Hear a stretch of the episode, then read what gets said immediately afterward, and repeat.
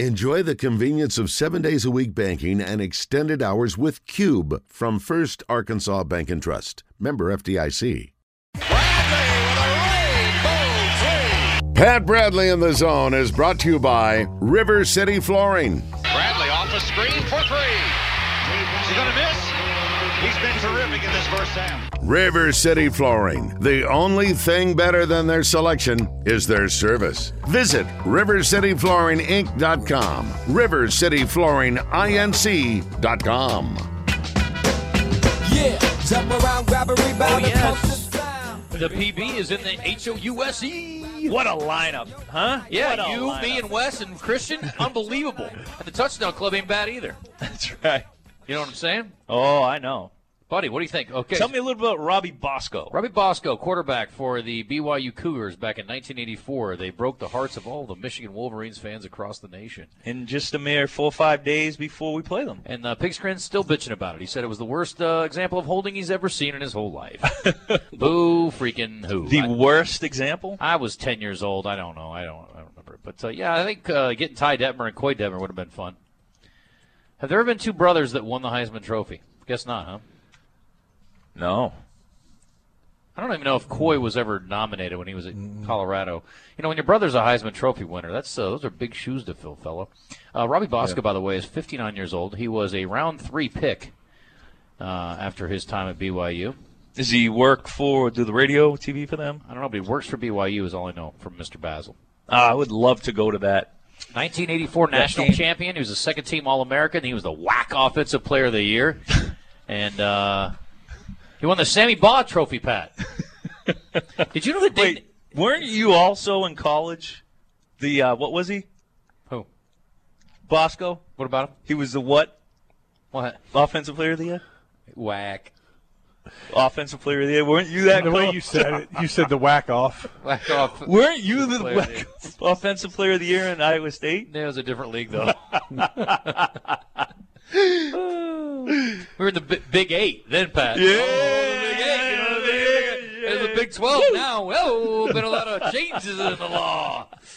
Oh, yeah. 338 of 511. The guy was 66%, 4,200 yards, 30 touchdowns.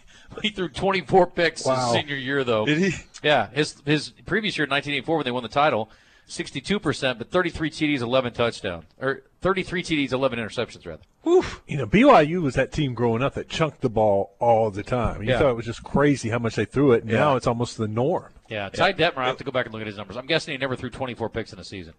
That was crazy. I remember when the first college football, the video games, BYU was one of the featured teams. Right? Yeah. the 1984 I should be, championship team. should be featured now. They're really good.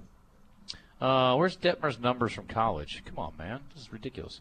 Uh, two-time Davy Award winner, Davy O'Brien Award winner, Who, who was their coach BYU when, when when they were doing? they were doing well, Lavelle Edwards, I guess, probably, right? 15,000 yards passing for Detmer in his career. That's pretty filthy. 121 touchdowns. 14,006. Oh, he lost yardage. He didn't. He had he had 15,000 passing yards, but only 14,600 yards of total offense because he got sacked a bunch. Um, he finished his career with a bunch of records. That's amazing. And he got a bachelor's degree in recreation administration. I didn't know they got to recreate in uh, in Mormon land. they kept all buttoned up.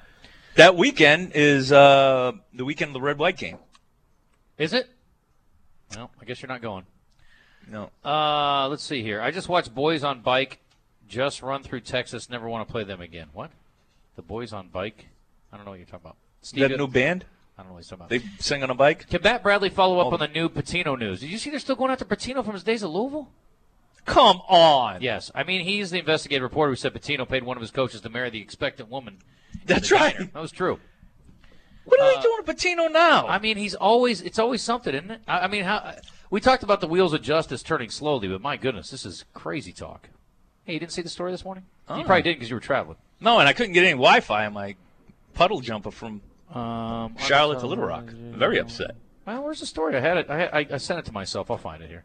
Yeah, he's in some more trouble. They're digging into uh, his Louisville past. His Louisville past. Well, there's a lot. You just think, you know, at some point you you just got to say, okay, let the guy move on. Does, did did he end up suing Louisville? Is there a reason why Louisville is trying to How dare they go after the Teflon Don? That's just rude.